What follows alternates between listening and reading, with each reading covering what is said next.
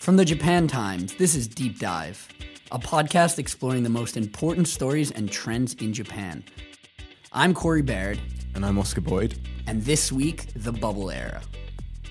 In the 1980s and 90s, Japan experienced one of history's greatest economic bubbles. Fast cars, designer clothes, and expensive nights out. Japan had money and lots of it. Then the bubble burst, leading to a hangover that the country has been unable to shake until this day.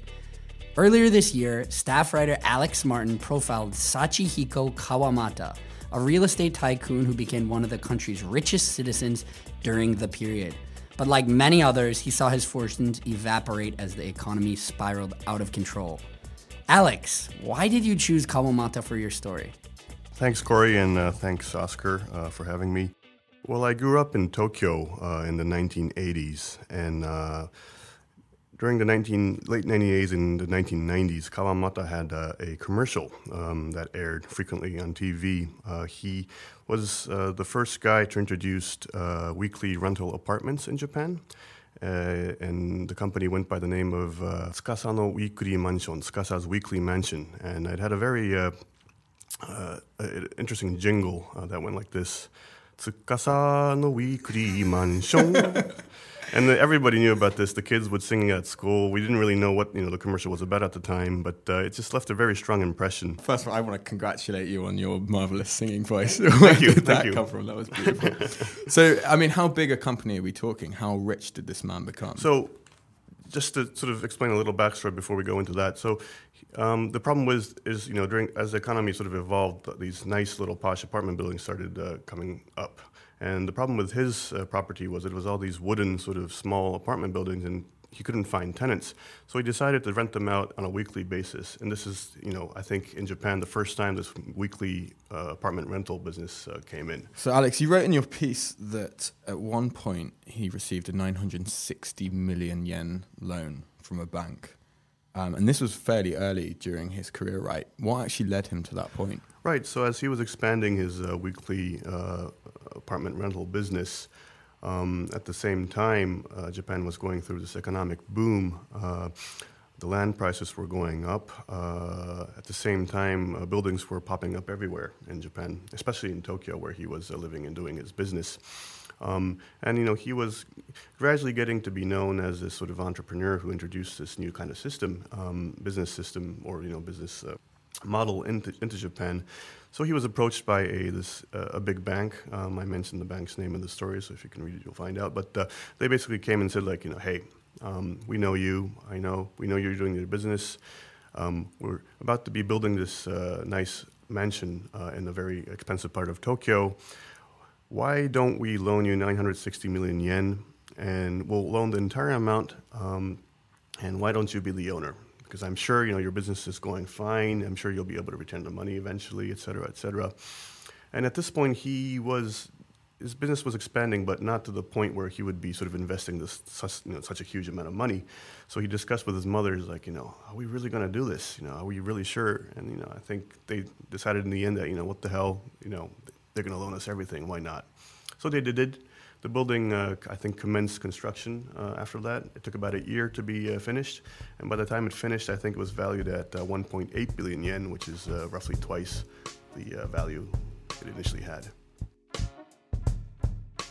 And is this a, a unique story of the bubble era? No, this happened everywhere. It's, it's a very common sort of theme that a lot of Japanese loves to return to because it's the booming days when they were sort of flashing 10,000 yen bills to taxis and uh, land prices were going up.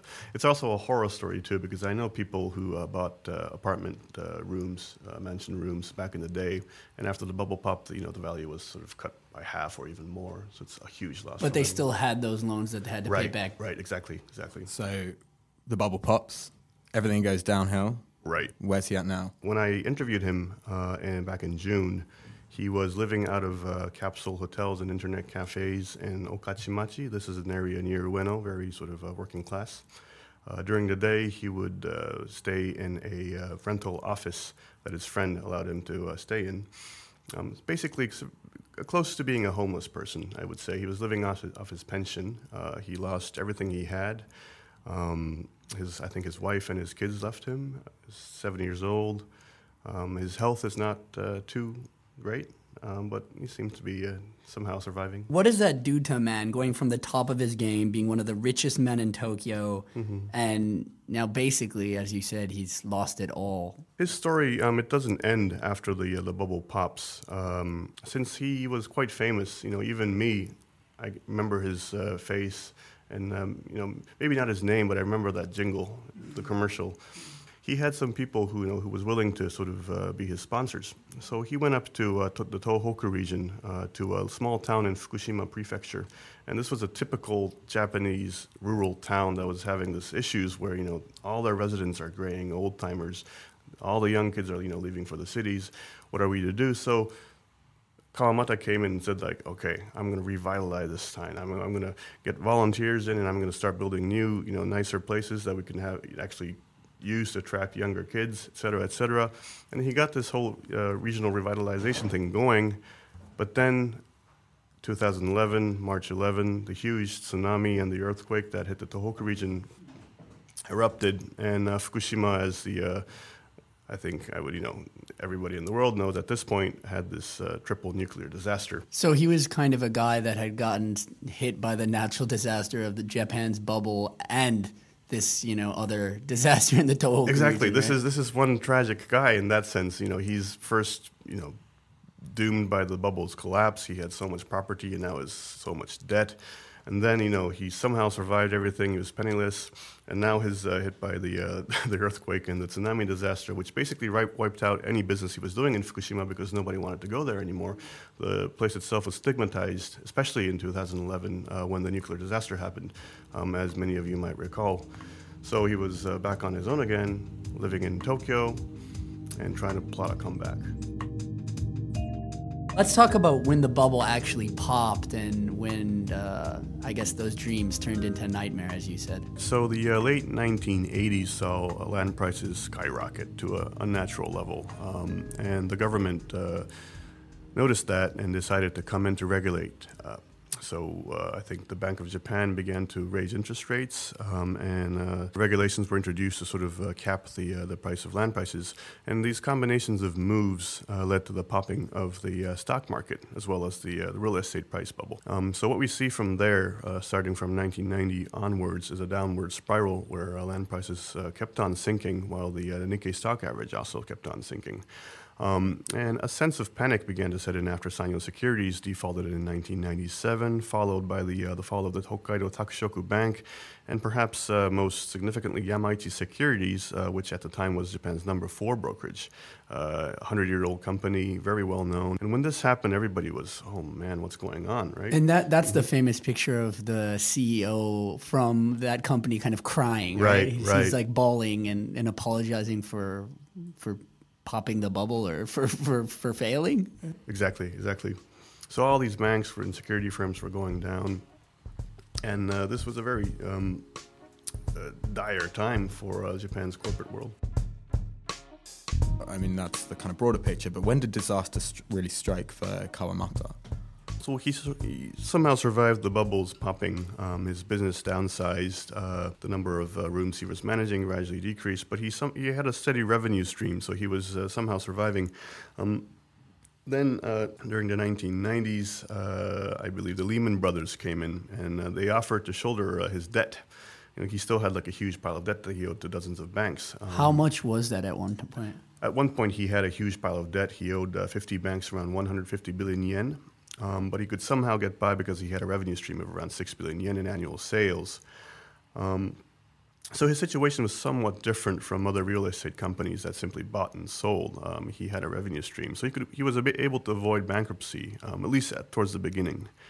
And then the Lehman Brothers came into Japan, and he, they offered to shoulder his debt in return for taking over operations of his short stay uh, apartment business. And uh, that really downsized his business. He, it was, he, I think he was left with around 30 employees and uh, 10 apartment buildings he leased out as small offices. Moving on beyond the bubble, what are some of the broader issues that you explored within your piece? Right. So towards the nine, uh, late 1990s, when uh, the slew of uh, banks and uh, security firms went down, I think people began realizing that uh, Japan's lifetime employment system uh, may not be uh, something they could uh, completely re- rely on. Uh, the income levels, um, the income gap, I guess, between the uh, the rich and the poor began to expand, and so this was a time when Japan's uh, corporate stability uh, was essentially damaged quite a bit. So I, one of the people I interviewed um, was Makoto Yuasa is a very famous social activist. Um, he began uh, working in 1995 when he started to help homeless people in Shibuya, which is a major shopping district, uh, commercial district in Tokyo. And uh, he told me that you know back in 1995 uh, he would find maybe 100 homeless people uh, in the area, uh, but by 1999 he said there were maybe 600. And he said this was happening all over in Japan. I think he t- told me that he felt like you know the bottom was sort of coming off of the world um, was a strange time for him. I also interviewed a guy called uh, Yuki Yoshida. He's a writer, uh, 37 years old. He graduated from uh, the prestigious Waseda University um, in uh, early 2000s. Um, this was also uh, a, a, time known as the employment ice age, when uh, corporations they limited the number of new graduates they could hire uh, because for various reasons, uh, primarily because they can't they, they, would, they, weren't able to afford them to start with, um, and uh, what happened to Yuki Yoshida is that he, uh, I think the first year out of college, he applied to 60 firms or so, and he got rejected by each every one of them. The second year, he uh, tried another 20 firms or so, and uh, all of them rejected him again. So in total, God, he was some, rejected by some, 80 firms. Yes, yeah, some dedication. To Oh yeah, oh yeah. So he basically gave up uh, uh going for a white collar job, and uh, he became a writer. Thank God, it's successful. But uh, for a lot of people, um, you know, not not being able to, able to find a steady employment right out of college in Japan is a very troublesome situation. So you just mentioned the word success. During that period, where people's perceptions of success changed? So this is a period known in uh, Japan as the lost decade or the lost two decades, um, starting with the uh, the popping of the bubble. When uh, Japan's been mired in a deflationary spiral, so uh, prices would go down. Um, people's expectations for their own career and uh, possibly happiness uh, went uh, went through a drastic change. Um, for example, during the bubble era, you would want a Ferrari, or you know, you would want to be uh, hanging out in sort of expensive clubs in Ginza with you know beautiful women, and that would be you know a, a typical sort of uh, maybe an accomplishable dream for a Japanese corporate salaryman. But during the, uh, the this uh, lost decade or lost two decades, during the deflation era in Japan, people's expectations for you know what they could achieve was was quite different. You know, I think uh, there's numerous statistics out there where you know people are not too interested in buying cars anymore. For example, that used to be a status symbol, but they just can't afford it anymore, and there's no really point in buying cars anymore. So they're they're not interested in cars. I think. Uh, and, and this is just one example, but you know the, there were numerous things, lifestyle habits, etc., that changed during this period. And what basically happened is that Japan sort of woke up to poverty, right? So, I mean, poverty existed obviously after the war when Japan was in ashes, but during the economic uh, bubble days in the 1970s and 1980s, people didn't really think about poverty as a, as a thing that really happened to them. But uh, that started to change. Um, uh, the people, number of people living in poverty or under the poverty line gradually grew. And I think there, a general understanding towards the situation also uh, uh, began to happen. Um, so, so maybe before the bubble, being homeless was seen as you're kind of being lazy, and then after the bubble, it was not more understandable, but right. It turned maybe? into something that could happen to yourself. Mm-hmm. Uh, became much more real, I would think. Growing up during the bubble period, how does your generation feel about its burst? Uh, do you have aspiring dreams for Ferraris and beautiful women in Ginza bars, or has that no, changed for no. you too?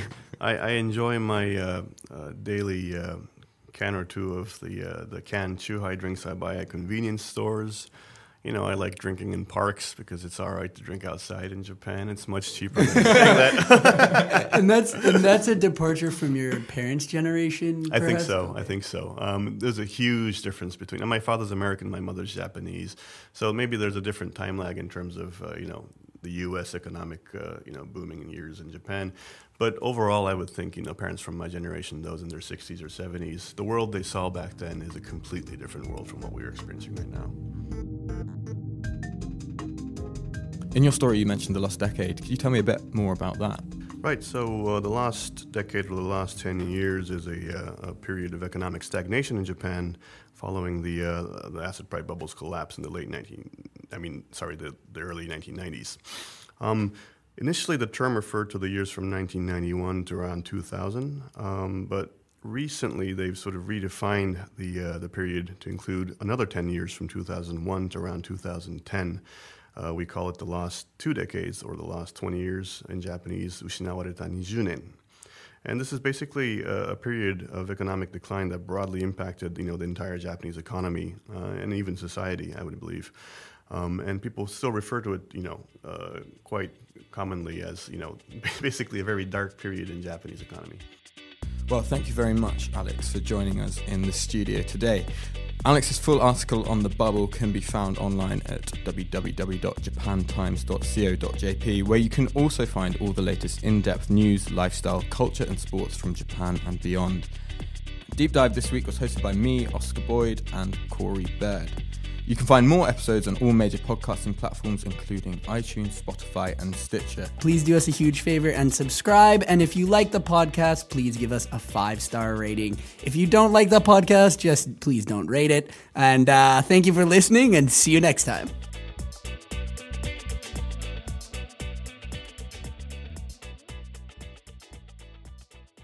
And it had a very uh, uh, interesting jingle uh, that went like this. つかさのウィークリーマンション。